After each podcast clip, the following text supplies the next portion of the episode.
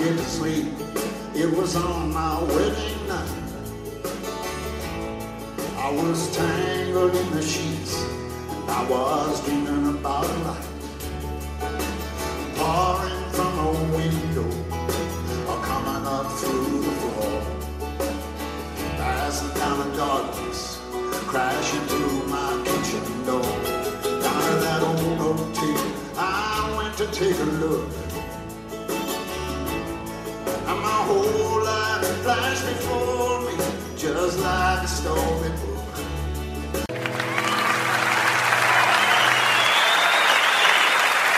Thank you.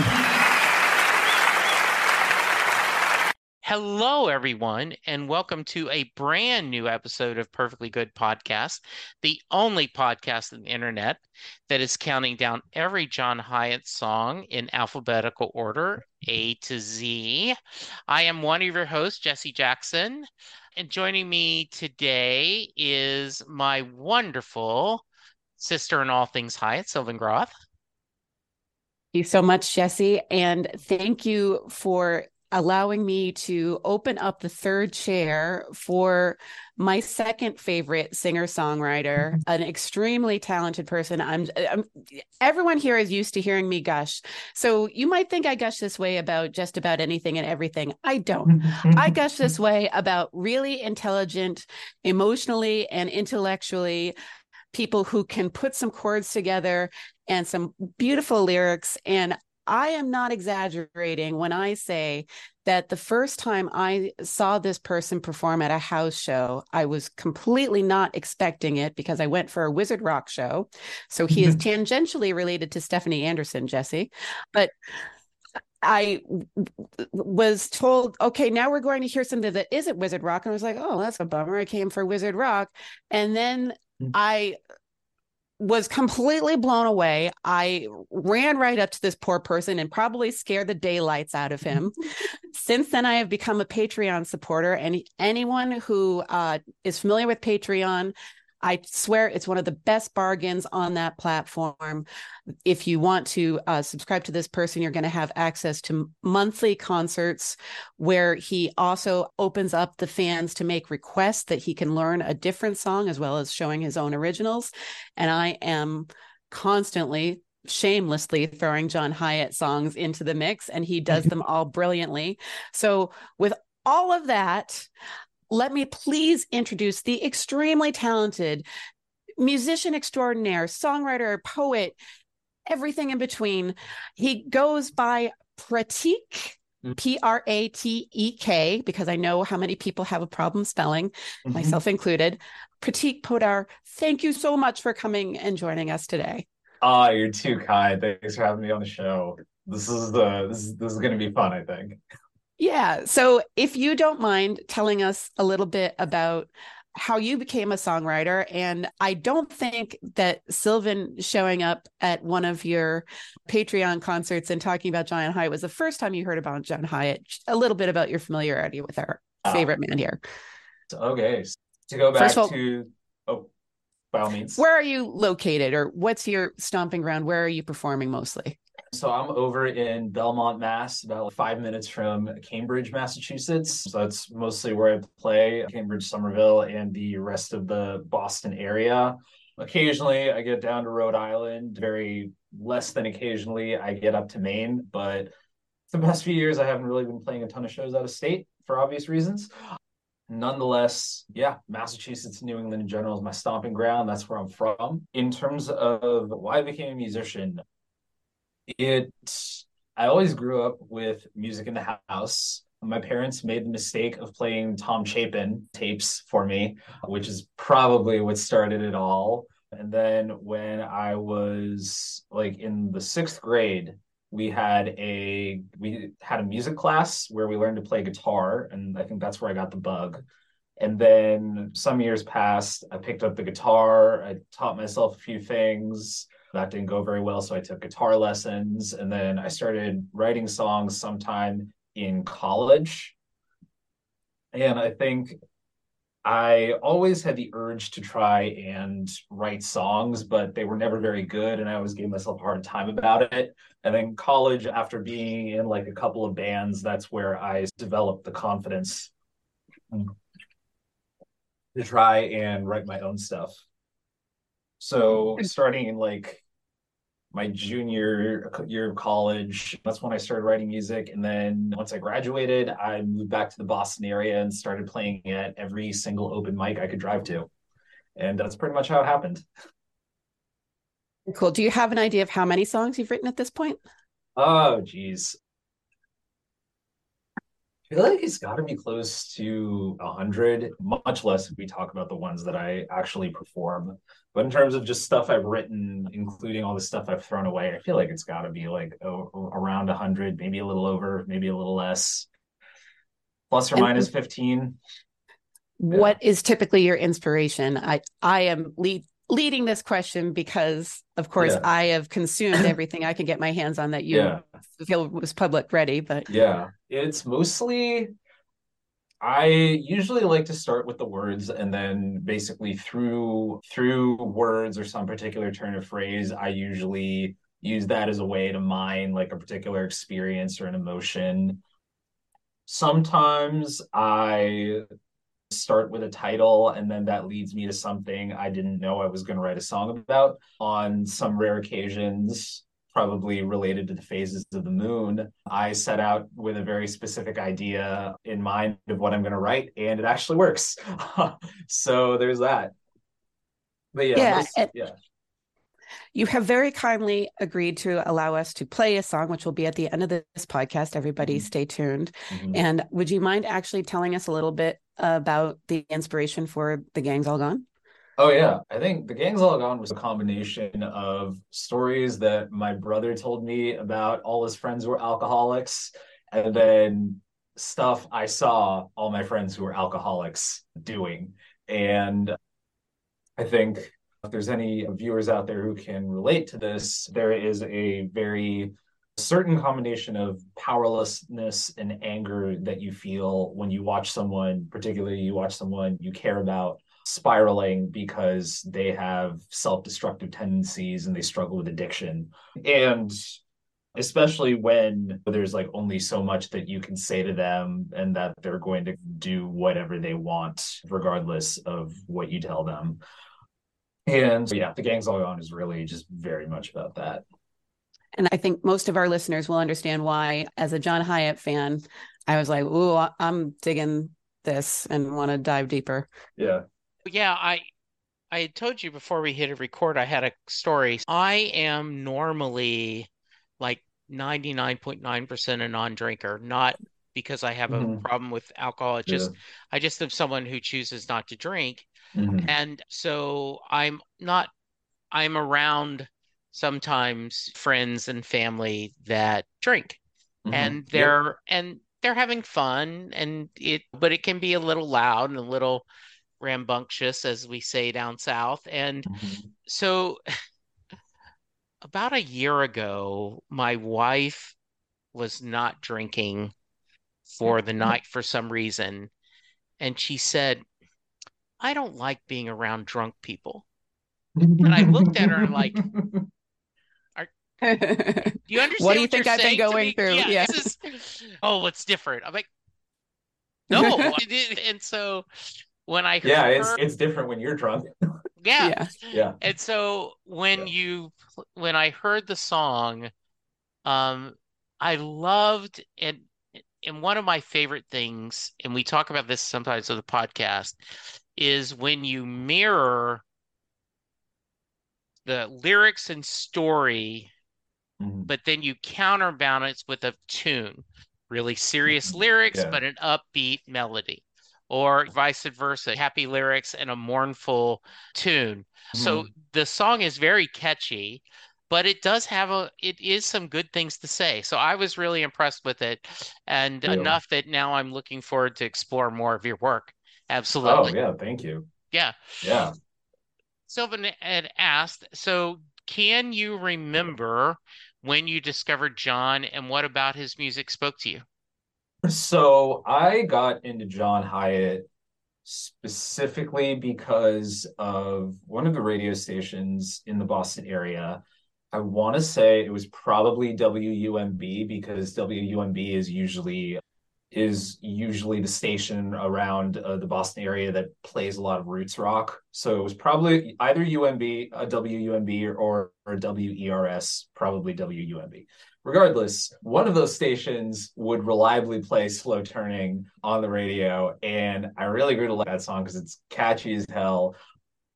And after, so uh, yeah, there was, there would just come a point where I would just start uh, turning it up every time it came on. And I really liked it and I think, and the other thing was like I I, I play. I'm a guy. I I play guitar and I sing. And at some point, if you do that and you like a lot of music that came out pre, at some point you're going to hear about John Hiatt.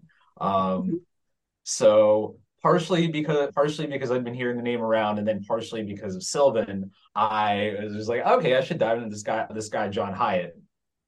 And then when I looked up, when I looked him up and saw, asked, asked Google, oh, like, what songs is this written? What's this guy's discography? Uh, Slow Turning was one of the first things that came up. And I was like, oh, okay. That's who he is.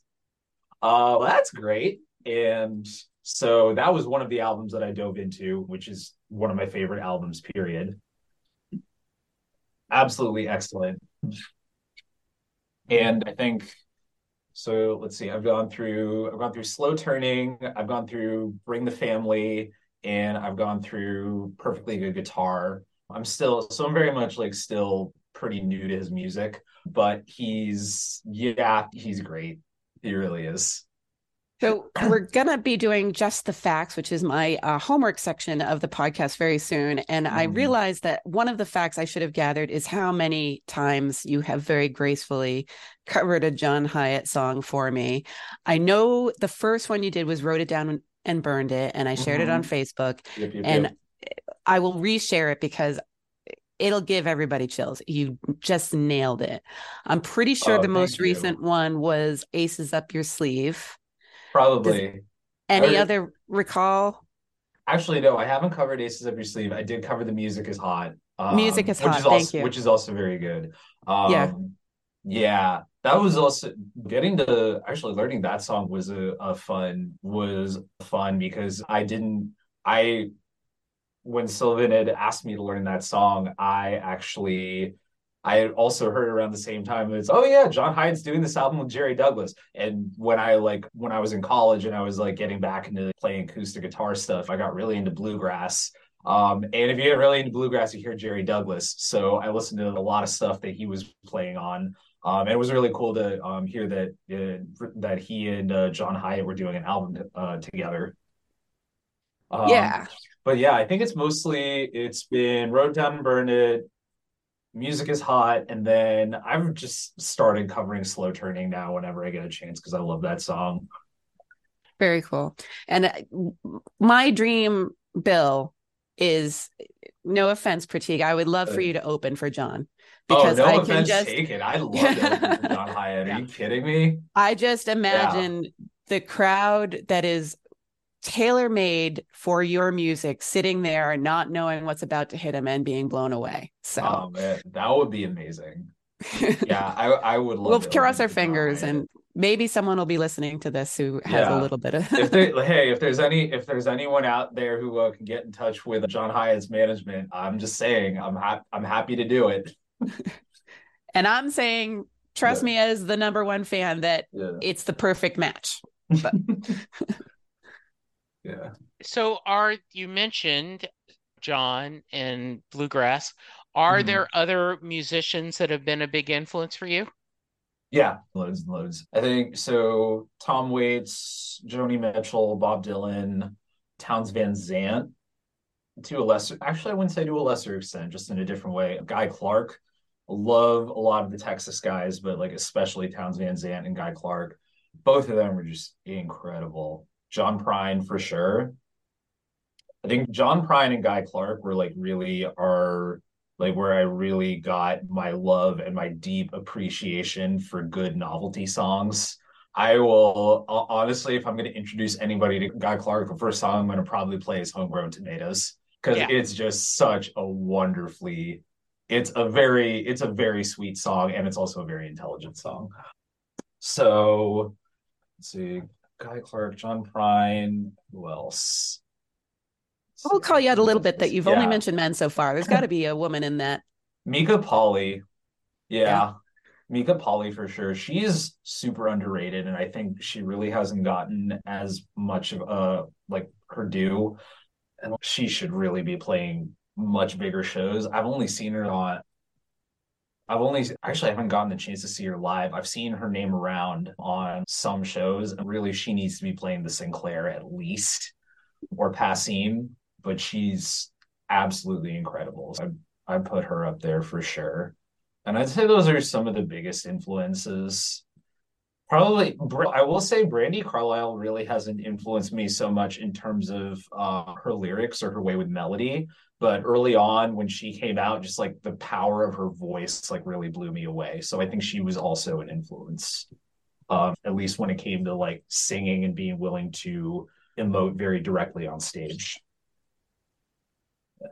Yeah, I agree. She's pretty amazing. And Yeah, I I'm a big I love the fact like Amanda Shires and Jason Yeah. Isbell both adore Mhm. John Prine and they both, you know, resigned the CMA because they didn't include him in the tribute video when the year he died. yeah. I was like, was That's pretty cool. that was that's- extremely cool. Yeah, that they were like, okay, this is very cool.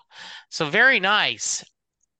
All right, so we're I'm sure we're gonna get more as we talk, but let's get to our song. So Sylvan,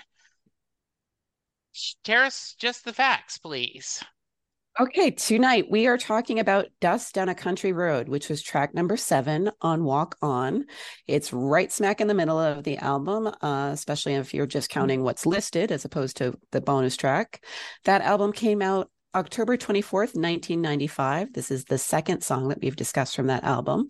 So I'm just going to skip over some of the general about that. And of course, we've got many more to go.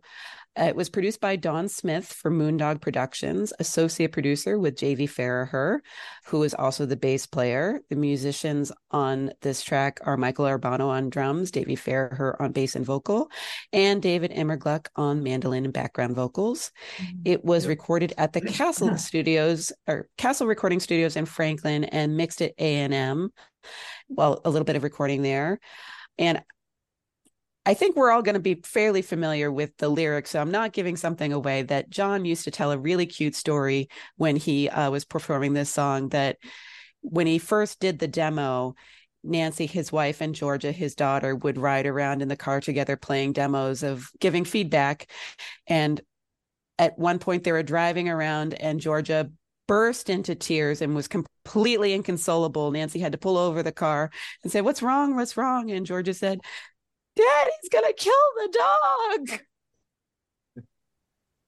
So we can all feel a little bit better if maybe we took this a little bit too seriously. John also did a really cute story about how he had to try to explain what a metaphor is to his, I think she was around eight at that time. Yeah. And I remember the first time I heard this was actually John played it at the Newport Folk Festival a few uh, months before the album was released. And I pretty much had the same reaction. Oh my God, what's wrong? Is John having a deep depression? And is he actually going to hurt this poor animal? Uh, n- Yeah. Now we all know better that it is uh, a metaphor and a, a beautiful story, which we're going to get into when we get into the lyrics. All right, Sylvan has ruined my banter that was going to come back after this commercial, but I'm still going to do it. Hang with us, listen to a few of these ads, and we're going to break down the song with our special guest, and we will find out why John hates dogs. Hello, Pantheon podcast listeners. Christian Swain here to tell you more about my experience with Raycon earbuds. Our family now has three pairs of Raycon earbuds around the house, and my wife just grabbed a pair of the Headphone Pros to replace some headphones from a company that was double the price. And yes, she loves them. Now, if you haven't pulled the trigger on a pair of Raycons, or even if you have, but you're in the market for another pair because they're just that good, well, now is the time to check them out because they just launched their upgraded model of the best selling everyday earbuds. With Raycon's upgraded everyday earbuds, now you also get active noise cancellation, ergonomic design, and multi point connectivity that lets you pair with two devices at once. New quick charge function, three customizable sound styles, plus awareness mode. Available in a variety of vibrant new colors to complement any and all skin tones. I even have a pair of earbuds in a cool green color. I have tried just about every earbud known to humankind, and these Raycons are fantastic. Seriously, if you've been wanting to check out Raycons, there truly is no better time. You're going to ask yourself why you didn't check them out sooner, and Raycon offers a 30-day happiness guarantee. So, what are you waiting for? Go to buyraycon.com slash Pantheon today to get 20% off your Raycon order, plus free shipping. That's right, you'll get 20% off and free shipping at buyraycon.com slash Pantheon. Buyraycon.com slash Pantheon.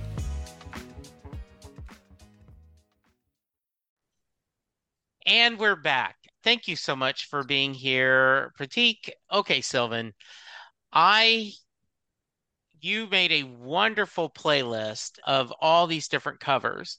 And so I'm listening to them and every time it gets to the dog, I'm like, this is messed up. Why did the dog, why is he hating the dog? I love that you preemptively, often on when we're discussing on my other podcast, we're discussing Thunder Road.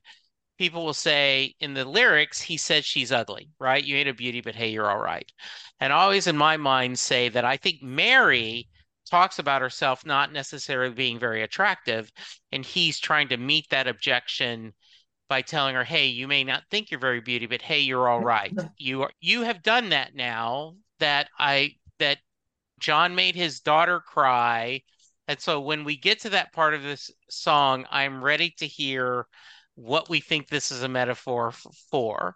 Okay. But it, it was very shocking to hear 12 different times. And if I had a bullet, I'd kill the go- dog. What? What? Yes. Uh, oh, and thank you for reminding me about the covers. We didn't have uh, many professional covers, but there's so many great amateur versions, including, of course, our uh, boy Jake Thistle has a, a lovely version. And going back to asking about female musicians, I was digging hard to find someone, and I don't know if it is about the fact that he's talking about a woman leaving in this song, that there aren't really any female versions, but a wide range of age of men. And I definitely think that changes how you hear the song if it's someone in his 20s or someone in his 70s singing this. Yeah. Yeah. I think so, there's also Oh, uh, go ahead. Go ahead. No, I was going to ask you your thoughts on the song. So you're doing perfect. oh, so I think that, that there is a darkness to that verse that is pretty impressive. And I think it actually works pretty well with it works pretty well with it works really well with the song because for me like the song just has this kind of I feel like it's really much about this sort of like wanderlust that's been like bottled up for so long that it's just gone sour. And I think that, and I think part of the reason why it's so jarring is like John Hiatt is is because John Hiatt has like a pretty like he writes about a pretty wide range of emotion, emotions. He's got some very funny songs he's got some very sad songs. And I think even though the arrangement on the record is um, very upbeat, uh, this is very much a sad song, and it's very much you know there's a lot of it's i think frustration is the word. It's not so it's not so much melancholy but it's got this wistfulness that sort of turn that turns into frustration in a very beautiful and a very sad way. Yeah and i really love it. And there's also just the way that the first couple of lines of the, the first line of the chorus is dust down a country road like john hiatt's so good with melodies that's good. So glad you just sang there. Yeah. yeah. Jesse and I talk all the time about our lack of musical ability, and I love you, and I love your voice, Prateek. Oh, thanks, Sylvan. Thank you for sharing that little bit with it. us. Yeah. yeah. Yeah. But yeah, this is yeah. yeah. Sylvan, your thoughts? Yeah and the wistfulness and i think really there's songs about tragedies and then this is a song about a tragedy that is overstayed its welcome Like Mm, it's yeah. wishing that melancholy could just pass along. That I definitely get the impression that he's talking about someone who left, whether Yeah. it was by a death or going on to a different relationship yeah. quite a while ago. Mhm. And yet these feelings remain, yet he's still dreaming about this person. Yeah. And he's just wishing that cycle of those emotions could end. Because we've all had things that made us very sad. And then we get to a point where it's you're frustrated that you're still sad about it. It's can't I just get past this already? Yeah. Very much. Very much. How about you, Jesse? Uh, So I, by the way, I do have to. I've already mentioned a Springsteen song. So of course, the other drink, Jason Isbell, on his new album, one of the songs, Cast Iron Skillet, Don't Wash the Cast Iron Skillet, he mentions different phrases that people say. And one of them is, if that dog bites my kid, I'll kill it. And Interesting. yeah, there's a theme here in music I'm listening to that dogs are not very safe. No, I think this is a really interesting story song, not like a Harry Chapin story song, but Mhm. there actually is a, he is telling something, right? He is telling a time and it's done. It is very well done. And the I, the other thing I did, I also sent you, Sylvan, is that in the same album, King of Oklahoma, Jason talks about she used to make me bring me coffee in the morning, and this talking about breakfast. I just this song paints an image. You you see these people, and it's just a really an interesting Yeah. kind of peek into their lives. Yeah, and I think it's fair to call it a story song, but it's also a a backstory song where we're not getting the full backstory. We're Yeah. getting the epilogue of where this person ended up after fill in the blank. And I Mhm. really love the dramatic tension of that and the fact that you can interpret it so many different ways. Yeah. the also we don't know how reliable this narrator is.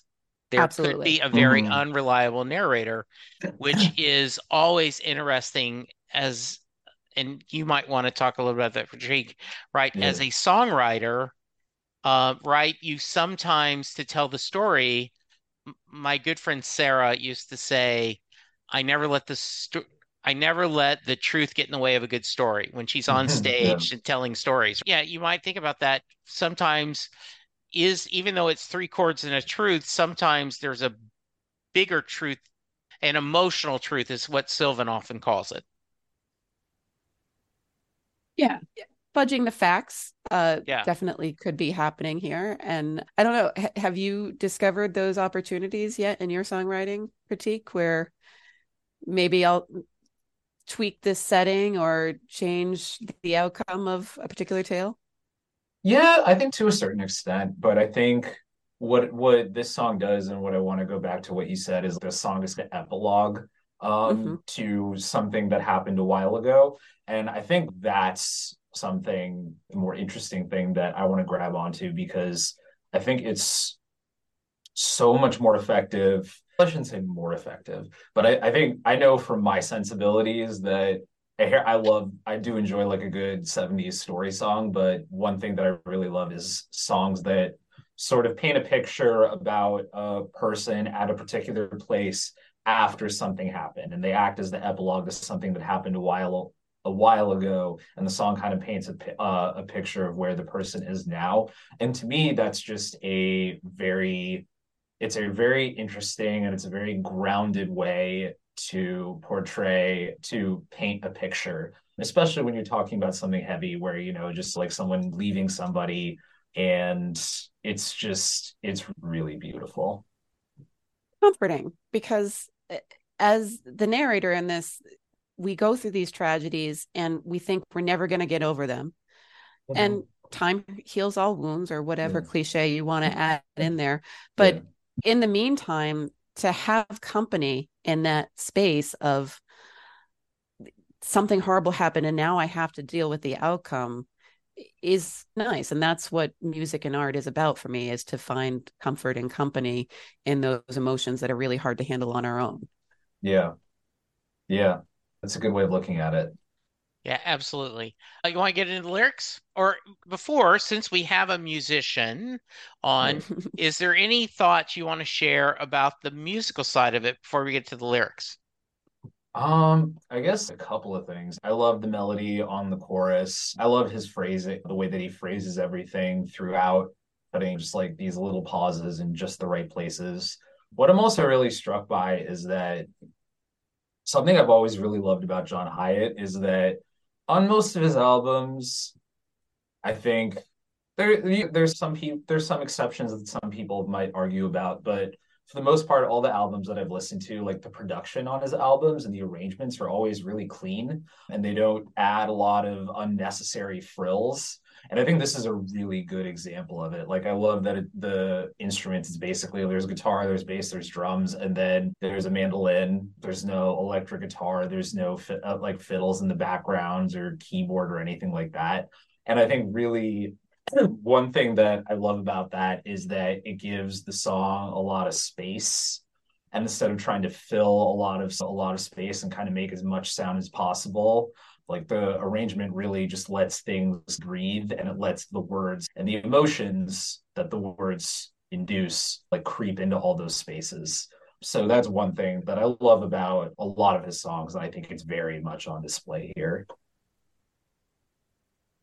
Thank you so much for that. Yeah, yeah thank you. I, I love that the idea of space, right? Space, I'm um, big on that. Yeah, yeah, I think that's really the idea of this pacing that you gives you time to breathe and build yeah. the characters. So yeah, yeah. I said.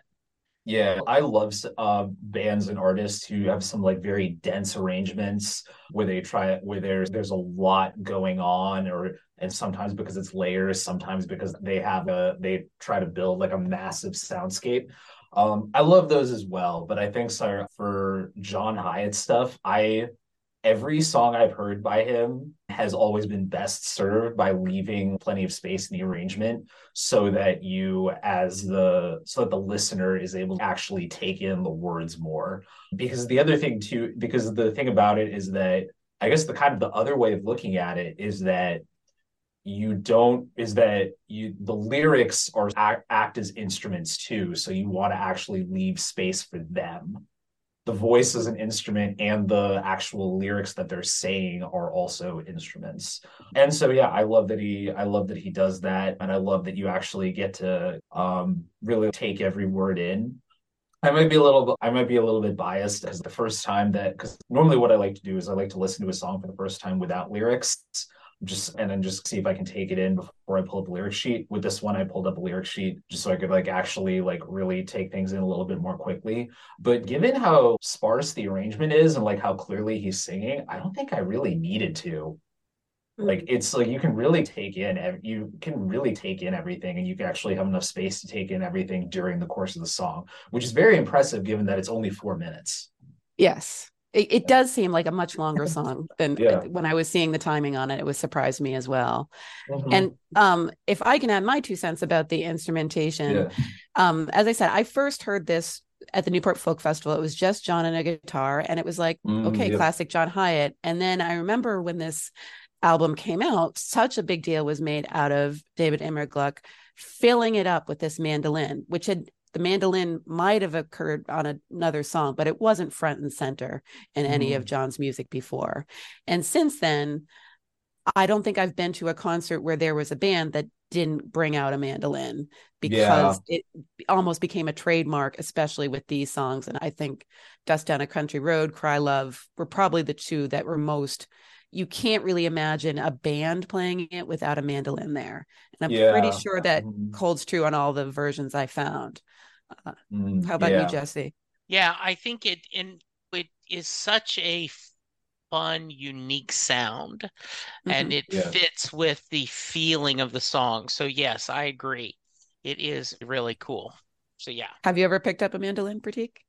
I tried to once in my 20s and I, I was not very successful with it. But I do think it's a really, it works really well on this song. And I think I'm really glad that they that John and the band chose to go with a mandolin instead of trying to make an electric guitar work with this or something, because it has a very different sound. It has that sort of like distinct kind of like a plinky plank sound. And I think that would be it just it suits the song so well. And I really just can't imagine another instrument trying to take that lead role. I can imagine John singing the solo, or I and I can imagine him with a band that has a mandolin, but like there it just works so well. It's just so perfectly married to the song. Yeah, absolutely. Yes. All right. We want to delve into the lyrics. Sure. Do you have lyrics available or would you just like to do, yep. do, commentary? Okay. So Oh, yeah, typically no, we just go up. Uh verse and I don't mind going first if you Okay. gentlemen don't mind ladies first. Ladies first, always. All right. Could not get to sleep. It was on my wedding night. I was tangled in the sheets and I was dreaming of a light pouring from her window, coming up through the floor, lifting up the darkness, crashing through my kitchen door. So, uh, John isn't always poetic. Sometimes his lyrics are just as spare and I don't want to say basic, but just really simple, Yeah. which is beautiful. But Yeah. these, for their simplicity, are beautiful images. And we're Mhm. definitely getting a tone Mhm. of something not quite going right. And it's very interesting that he places this on a wedding night, a night that's supposed to be full of joy and celebration and sleeplessness, but not the kind that he's describing. Mhm. yeah, I I really love that. I've one of the lessons I very much internalized is that is as a songwriter is like really making every single line count, beginning with the first couple of lines. And just these this first half of that first verse, he's like immediately he's not wasting any time, immediately paints a picture. And uh, that, like you said, is very it's the words are very simple, but they're even with basically just keeping it to two syllable words at max he's able to paint such a beautiful picture of something that's something that has clearly gone wrong and it's really well done Yeah. And I'm playing with light and darkness certainly isn't groundbreaking in poetry, but I think he's doing something interesting here that the light is actually the disturbance. Usually it's the darkness is coming over and we're feeling afraid and scared of the darkness overcoming us, darkness on the edge of Mhm. town or something like that. Mhm. He's actually using light pouring from the window, coming up through the floor, invading his quiet solitude and peacefulness in a way that like you just can't escape. The light finds its way in. Mhm. Jesse? Yeah, I so a little lightness, right? There's nothing worse than sheet or blanket instability, right? Like Mhm. you've you've I, you've tossed and turned, and now then your sheet's all messed up and your thing. So you like uh, sometimes you almost have to get out of bed and remake your bed to fix that stability. And I am thinking of the lyrics "I'm on fire" too, where sheets soaking wet and a freight train running through my mind. I I love your point, Sylvan, that I saw the light. I, I, I, the idea of I saw her standing there. I just till I saw the light in your eyes. There's so many songs about seeing lightness is a there's there is a light at the end of the tunnel, and hopefully it's not a train coming in. Is what we joke about at work. But and in this case, he was dreaming of a light, but it's lifting up the darkness, right? It isn't pushing away the darkness.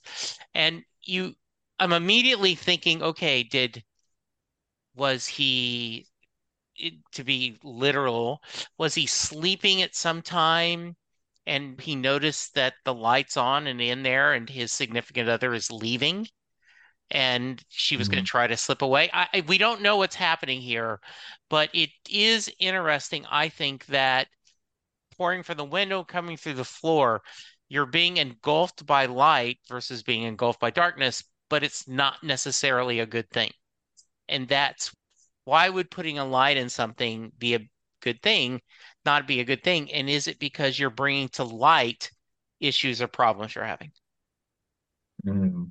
You have to give one little footnote there. There's a great song by Cracker light at the end of the tunnel, which the verse is, and someone please tell me it's not a train. and we've got two members of Cracker playing on this song. So there's a little oh, time. very nice. Oh, Yes. well done, Ah, Sylvan. that's- Yay. That's, that's good. That's right, good. nice. All right, you want me to go next? Yes, please, Jesse. All right, so down to that old oak table, I went to take a look, and my whole life flashed before me just like a storybook.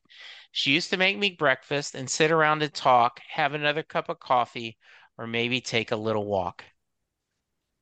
Mm. There's so much sadness in that line. We Mhm. used to do. And Mhm. that's why I sent I sent Sylvan last night the link to the video of King of Oklahoma because is it's a song about someone who's now addicted to oxy and he's lost everything. And he talks about he's lost his wife now and she used to make him feel like the King of Oklahoma. His whole flash before he is he remembering the good times? He's definitely remembering the bad times and things he's done wrong. Is my I get that. Prateek, what are your thoughts on that cor that lyrics? Honestly, my initial impression when I first heard the song was that I was like, all right, it's using a lot of the same cliches. But honestly, when you really break it down to analyze it, it's really well done. And again, it's just yeah, my my screen's break, divi- subdividing these lines a bit weird. Sorry. But yeah, no, that's about eight lines. Oh, you're fine. It's this uh, lyrics website that I'm looking at. But yeah, so again, in eight lines, it immediately lays out everything you need to know for the chorus to make sense. And yeah, I love it. And it also really just paints like a very, really, really continues that vivid image of somebody just like waking up in the middle of the night. And it's, and yeah, it's also the, Sylvan was saying there's a lot, his lyrics tend to be really simple. It's again here, and it's all the little, it's like really all the little details that make it. Things like she used to make me breakfast, like the emphasis on used to. And Even calling it out as an oak table. He's not describing it as the kitchen table. And songwriter Prateek, let me know if I'm overanalyzing this. And maybe No, it's no, just no. about he needed a nice short one syllable word right there Yeah. to make the meter work.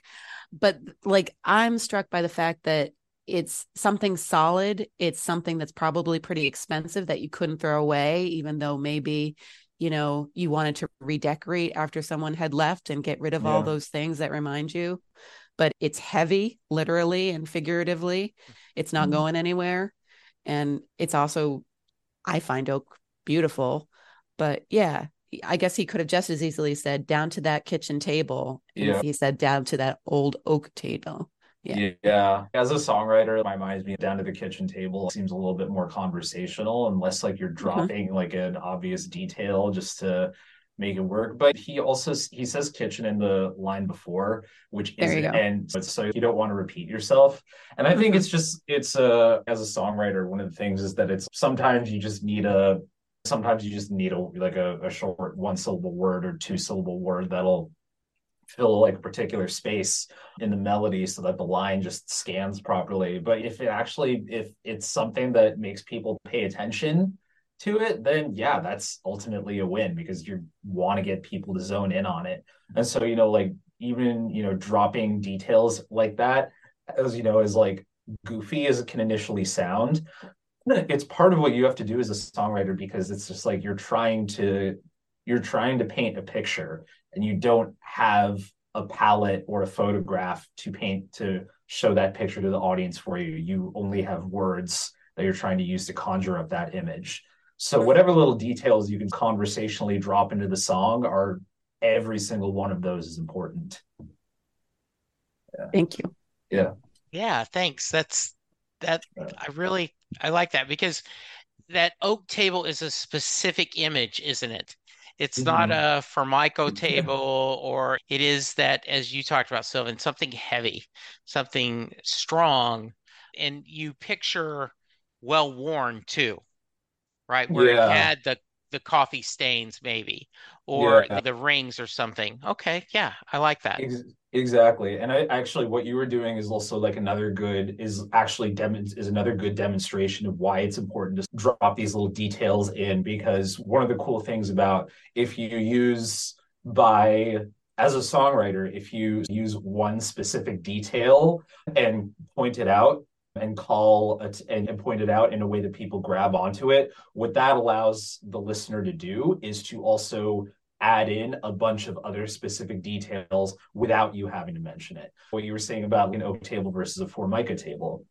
If you look at that, it's just if it was like a formica table, then what you think about is that formica table, you think suburban house. It's tiled kitchen floor, made these kinds of really like flat not super high. I wouldn't say low, but those kind of like flat ceilings. And mm-hmm. if you're mm-hmm. trying to pick, and that could, which would work really well if you're trying to pick, that could work really well for a particular type of picture of loneliness and isolation. But with an oak table, maybe you're thinking more like country house, uh, you know, like country house, small, probably cold at night yeah, and you mentioned the like floors. We just established that light is coming yeah. up through the floors, so Floor. there's probably some so cracks. Probably, yeah, so probably yeah. so that floor like floorboards, like probably probably like really like cold under your feet.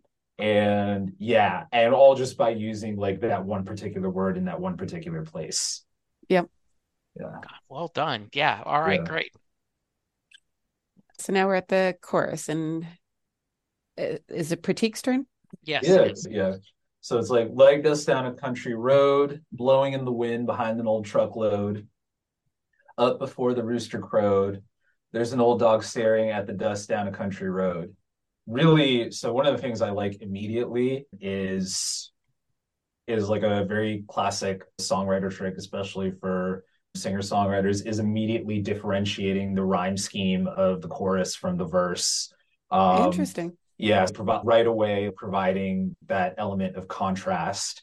And also and then i think the other thing that another really good way he also brings in that element of contrast is that the chorus has a lot of the sustained notes.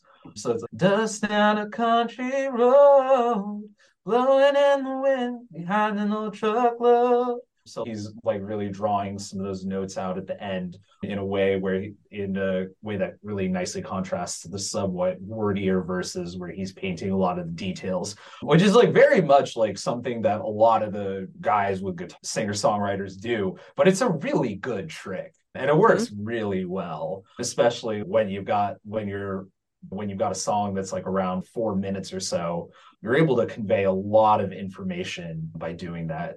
And then the other thing that having that that particular rhyme scheme where it's just road rhymes with load, rhymes with crowed, and then he ends it with road again, is that it's um I'm trying to think of the best way to describe this, but it what it does uh, it it gives every line a very similar weight.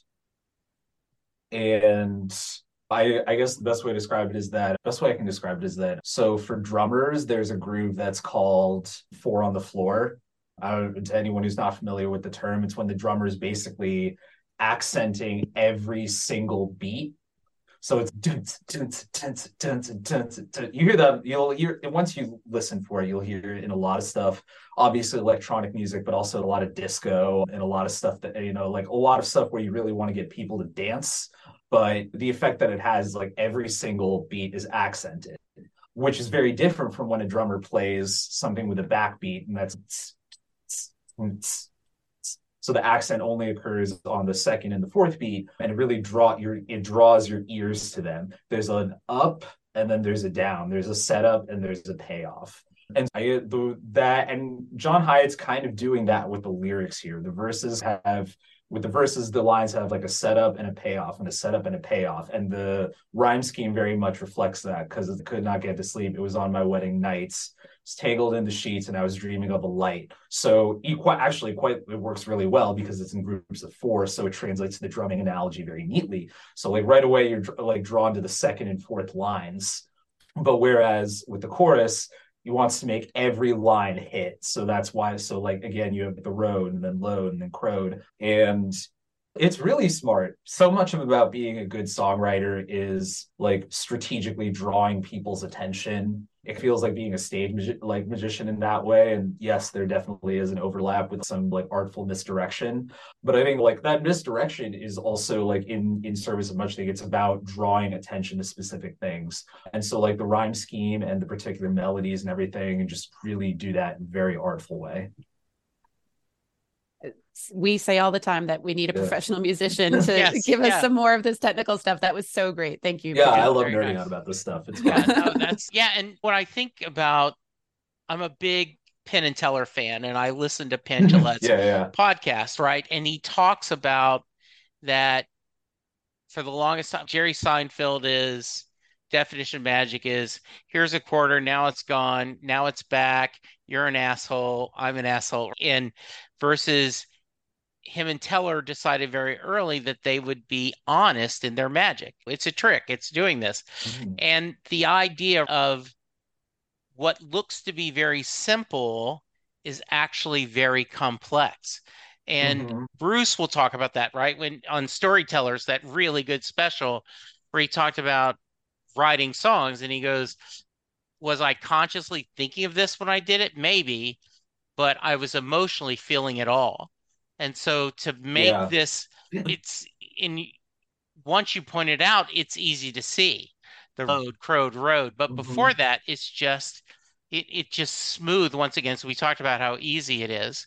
We also think I also maybe have a reason why he may want to hurt the dog, not literally, Yeah. but a metaphor Yep. is we all know of a where they're sitting at what's the cliche of sitting near the door waiting for their owner to come back. They are missing. Mhm. And you could almost see this dog on the front porch. Once again, I have a rural image because of the oak, the old truck, the Mhm. blowing in the Yep. wind, the Yep. country road. So you picture Yep. that of on a front porch, Yep.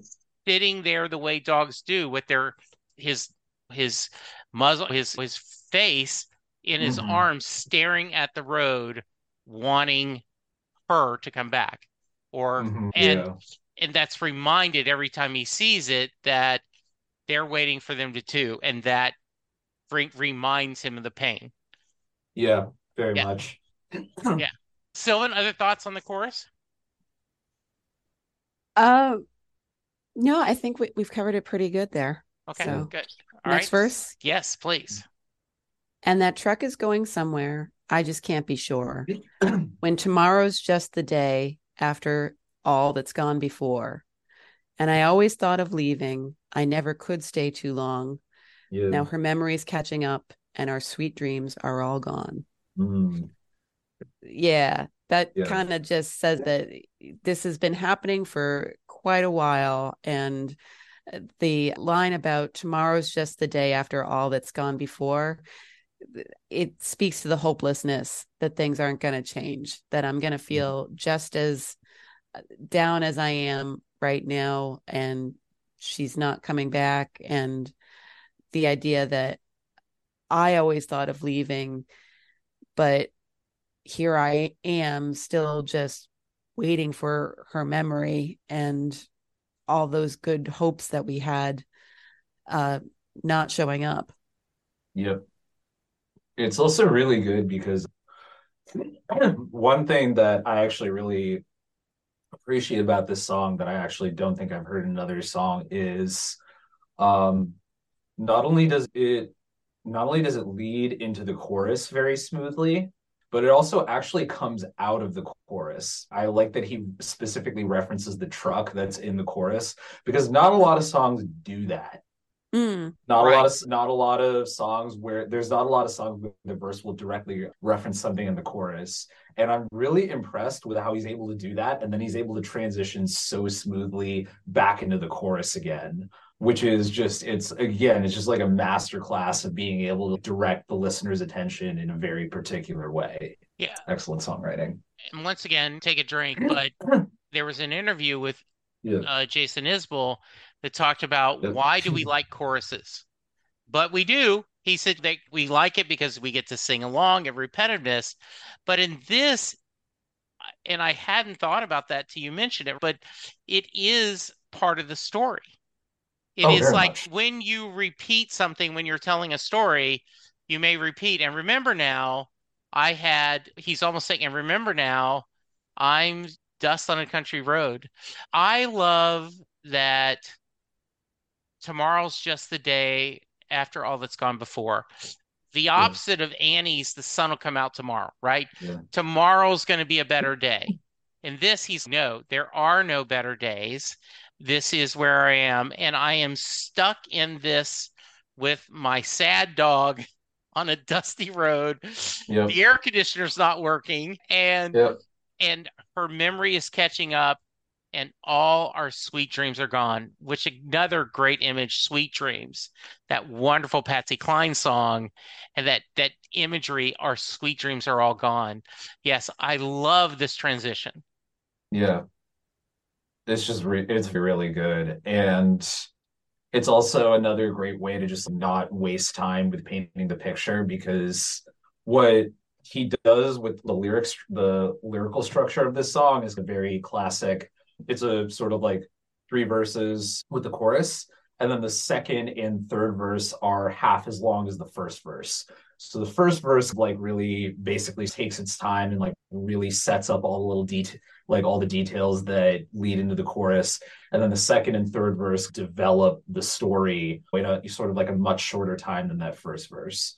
And so it's a very it's a very good it's a very good way to convey it's a very smart way to convey a lot of information in a relatively short amount of time. And he really just with that smooth transition out of the chorus then the smooth transition back into the chorus he really makes the most of that particular structure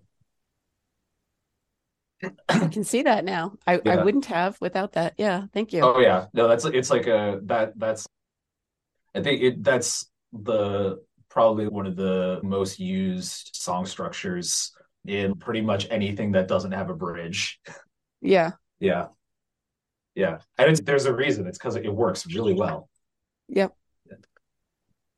Jesse, I, we at the last verse or yes uh, anything else you Yeah. want to share about that verse no okay Yeah. uh, yeah so we get the chorus again and then we get if i had a bullet i'd put it in this gun and i'd catch that old dog napping and i'd shoot him before he runs daddy's killing everybody no okay because he ain't much good for nothing except staring at the dust lord i wonder what he's looking at sneaking up on us Mm, Hmm. very Yeah. good. Also Yeah. very good. yeah so I- sylvan how about you first this time It really does give you chills and the idea of trying to escape your past either by staying at home out in the country or trying to change your landscape but it's going to come after you and the idea of that sixth sense that animals have every horror movie plays with the idea that Mm, the bad guy is outside and the dog barks or you see an animal cat screeching or something like that and Yep. it just puts us on edge because Yep.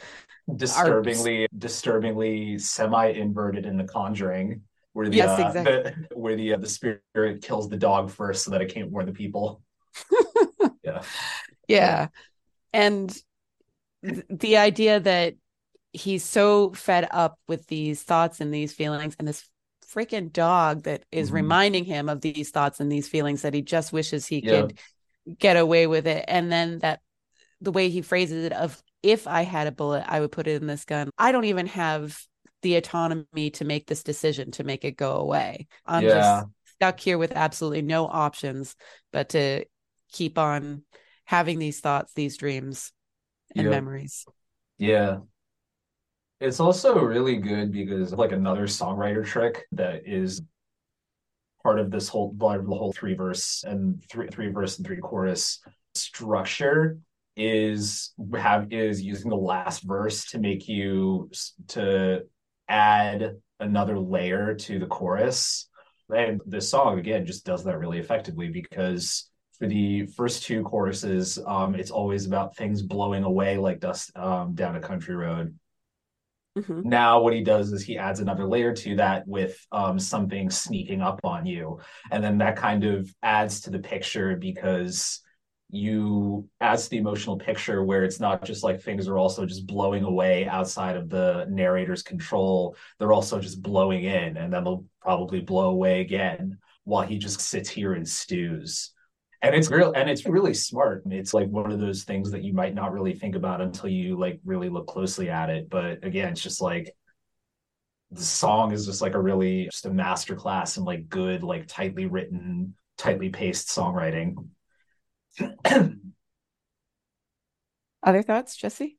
I yeah, I just am I'm I'm mentally figuring out my ranking because before this discussion I had a number and Uh-oh. it is now a higher number thanks to Yeah. because of this it is there there once again we were talking about magic tricks right there are the type that sometimes when they show you how a trick is done you're actually disappointed that it was so easy Yeah. damn I shouldn't have and others is you go oh my god You're actually How- more impressed. yeah, I'm more impressed that now you know you had to do that and to be able to do all those things so seamlessly. And that's how I feel about the song is that as you break it down, Prateek, and talking about the mechanism and what he's doing makes me admire the song even more. Oh yeah. Uh, yeah, I just it, it's when you because it, he's not showing the work, right? The imagery's there, but when you break Mhm. it down, it's wow, there's a lot going into this. Once again, And it bur- seems like an effortless little peek into Yeah. this long standing world that has obviously been there for quite a while and will continue after we turn our gaze away. yeah, Mhm. But it's just this perfect little vignette, and y- y- you're entirely engulfed in it, and you're feeling all the feelings with them. And yeah, and it's also just really pretty. it is. you know, Yep. It Yeah. really is. I was thinking Yeah. of uh, I was lucky enough last summer I went up to the Bob Dylan Museum up in Tulsa. And there, you know, you think of Blood on the Tracks and the fantasy, the image, the legend is his heart's breaking, he opens a vein, he pours out his feelings, and that full-fledged this classic album. But when you look at the notebooks he had of the amount of work Dylan did to pick exactly the right words, what Yep. he wanted is Yep. it is the same way. It is, I love the romance and the legend of I just pulled up my guitar and I wrote it. Tom T. Hall said, I love is a horrible example because I wrote it in a few minutes. It made millions of dollars. It doesn't happen that way. This So Tom- feels good job bringing up Tom T. Hall because I think like a song like Pamela Brown is like a really is also like a really good masterclass and just Yeah. great effective storytelling in a relatively short song. By the way, just wanted to throw that out there. Okay, now I want you to come to Set Listing Bruce and let's break down that song. Yeah, I love that. Yeah, I so yeah, I just am I really I like the song, but after seeing the bones of the structure, I like it even more. Yeah. Um, yeah. Yeah, And- I, I am personally just like a sucker for songs like this that kind of seem very simple at the surface level and then actually have a lot more going on under the surface. And it's it's great too because like it, on first listen it seems like it's just like a breezy little heartbreak song. There's like the there's a little mandolin solo. Kind of like sticks it in the middle, sticks it in the middle of the album, like not necessarily next to like any of the big flashy showpiece tracks but it's also just it's it's really a gem and as you dig into it anymore it's just one of the things i love about it is that it's just as i as a songwriter i get this compulsion to take apart songs and be like it was like could i like how would i like how would i do this and one thing i really love about this song is that anytime i try to take something out i just end up putting it back i'm just like no this is this is perfectly built as it is No more, lo- no less.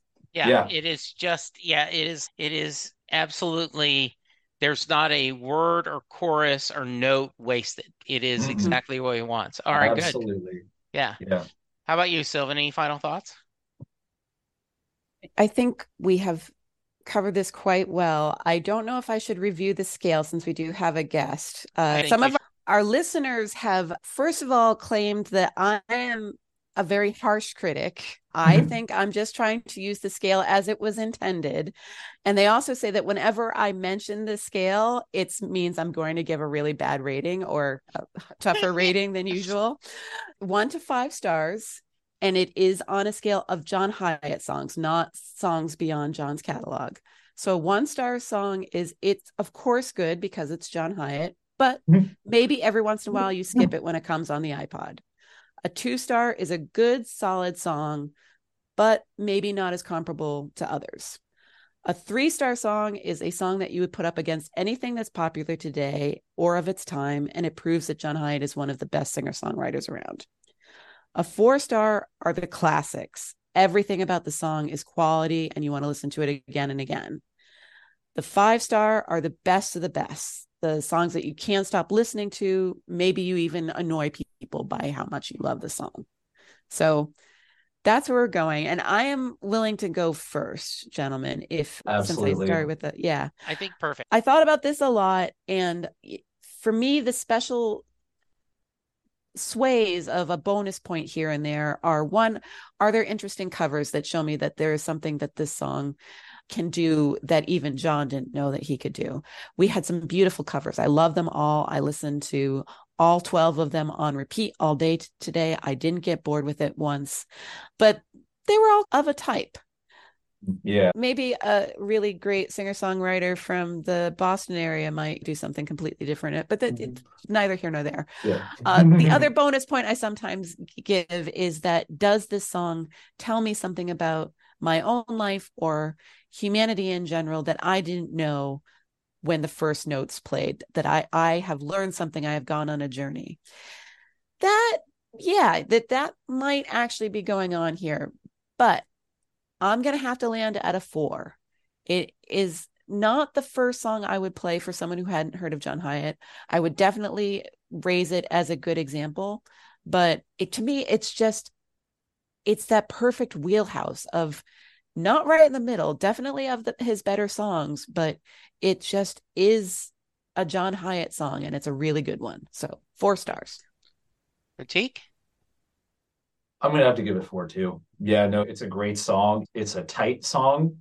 I think I'm I'm with Sylvan that it's probably not something one I'd necessarily use to introduce someone to John Hiatt, but it's really smart. It's really well written and well paced and well arranged, which is you know like in the world of singer songwriters, there there's a lot of great songs that have had terrible recordings and there's and there there's a lot of fans of a lot of musicians who've just accepted this as part and parcel for liking someone who most um performs by themselves. But this is a but it so it's always nice when you get something that's not only really well written but really well arranged. And i'm also just again i'm also impressed that it just so well not only the verses don't just transition into the chorus they actually reference they actually reference the chorus. He does that twice and it works perfectly both times. So yeah easy four stars Yeah, so I was actually joking about making this a two because I'm against dog violence, but I walked in with a three. This was going to be a solid three.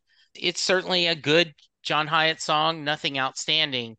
But after seeing how seamlessly we've built something special, I've got to go a four too.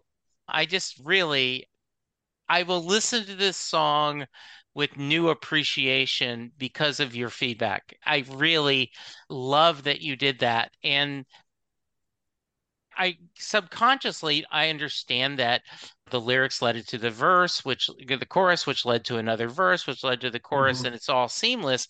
But till you pointed out, you're going, do you see how he's doing that? I just, yeah, I think this is a solid four. And just, I have loved talking about this. And there, that proves just because Sylvan gives the scale doesn't mean she's going to give it a one or a two. There we go. There Right? we go. Yes. Yeah. So, I I think the I th- I can definitely see that if you're not in the mood for a little like a, like a country heartbreak song, might not be the kind of song you want to listen to, and then the imagery might seem a little trite as opposed to interesting. But it's a good song. It's well written. I think it's and it, the fact that he's able to just breeze through it again instead of such a short amount of time and still tell so much of a story is just that's impressive. Yeah, absolutely. So if someone wants to learn more about your music and contact you, how can they, sir? All right. So the probably the best way would be my website. So that's uh, prateeksongs.com, P-R-A-T-E-K dot um, songs.com. And my music is available on most major streaming platforms. So Spotify, Bandcamp, Google Play, Apple Music, so you can check it out there. My latest album is which came out earlier this year is called Till June. I believe the song that y'all are going to play in a bit is off of that, as well as a bunch of other songs that I'm really proud of. There's a song on there called "If I Were a Dog," which also is a mandolin solo. Just thought I'd throw that out there. Saying oh, nice. Uh, this song is a mandolin solo. Ma- the mandolin's a great instrument, man. It's yeah. not just it's not just because it's not just because of Chris Thile, although the man has done quite a bit to raise the mandolin's profile in recent yeah. years. But it's a great instrument. And but yeah, so prateeksongs.com, music on all the usual streaming platforms. If you're looking me up, it's just Prateek, P R A T E K, not an I. Some people spell it with an I, I do not. And uh, yeah, it's just Prateek, no last name given. Yeah. All right. And go ahead and plug your Patreon. Oh yeah, I might as well get into that. I am also on Patreon. If you listen to my music and you decide that you feel compelled to financially support it, Patreon is a great way to do that there's various subscription tiers. For anyone who's not super familiar with patreon you can basically think of it as a site that allows you to subscribe to your to an artist that you particularly like. And as with a lot of subscription services there's various different tiers. The lowest tier on mine is five dollars a month and there's a few tiers above that with progressively more money. Either regardless of which one you pick one of the uh, benefits that you get is a live stream concert that I do on the first Sunday of every month and Sylvan is there religiously, so you can yep. come and hang out with me. Yep. Yep. So there you go. You get to hang out with Sylvan, and you get to. So I will play a bunch of my songs, and then I'll also open up the open open it up for requests, and basically every month I uh, ask people for a request, like a particular song they'd like me to do, and then I learn it and I play it at the next concert. And so that way, every concert there is one song that is guaranteed not by me and also guaranteed selected by everyone in the audience. That is awesome. It is um, a lot of fun. Yeah, we have so much fun. Yes, that, yeah. it sounds like a lot of fun. Yeah. All right, um, Sylvan, if someone wants to reach us, how can they? They can find our Facebook page, Perfectly Good Podcast. And we also have a Gmail where they can drop us a line. We are, of course, stalking the John Hiatt fan page constantly. I am Sylvan Green Eyes on Twitter. And yeah, you can hang out at Prateek's Sunday Sweatpants. Um, but yes. I also just wanted to say one more time if I haven't gushed and embarrassed him enough that I there are very few people in the world that I could say can follow up not only a John Hiatt song, but this kind of in depth discussion about how great a John Hiatt song is and have another song play and go, wow, that was a really great song too. So, everybody, don't stop listening yet. You have to hear the end of this one. Absolutely. Jesse. And yeah, I am at Jesse Jackson DFW on Twitter, aka X. And I am going to try to convince Prateek to join me on Set Listing Bruce now. Yeah, please check out the music. Let him know that you heard about it here. And we just want to say thank you for listening and being us on this journey as we go through every John Hiatt song. And I think the only left to say is have a little faith. A little faith. Have a little faith. Thank you, everyone. Bye. Bye. Have a good one, y'all.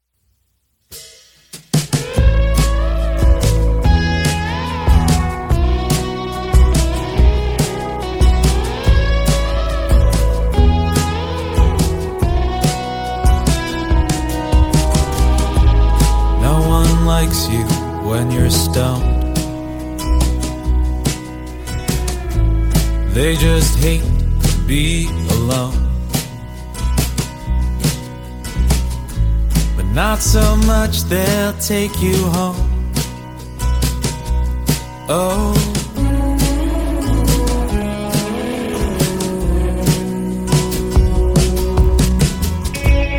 No one likes you when you're drunk. You're too big to call a punk. You sail that ship until it's sunk.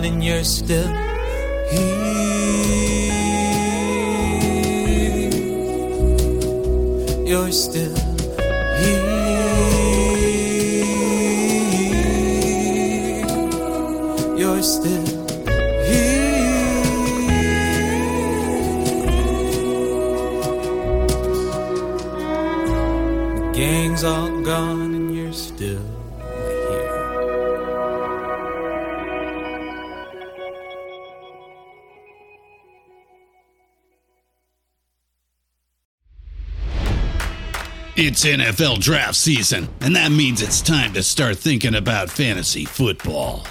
FantasyPoints.com features industry leading experts and prognosticators using proprietary hand charted data to help you score more fantasy points. FantasyPoints.com is the place to go for whatever kind of fantasy football you play. Whether you play fantasy football, daily fantasy sports, or do a little bit of everything, Fantasy Points has the meticulously researched content to guide you to victory.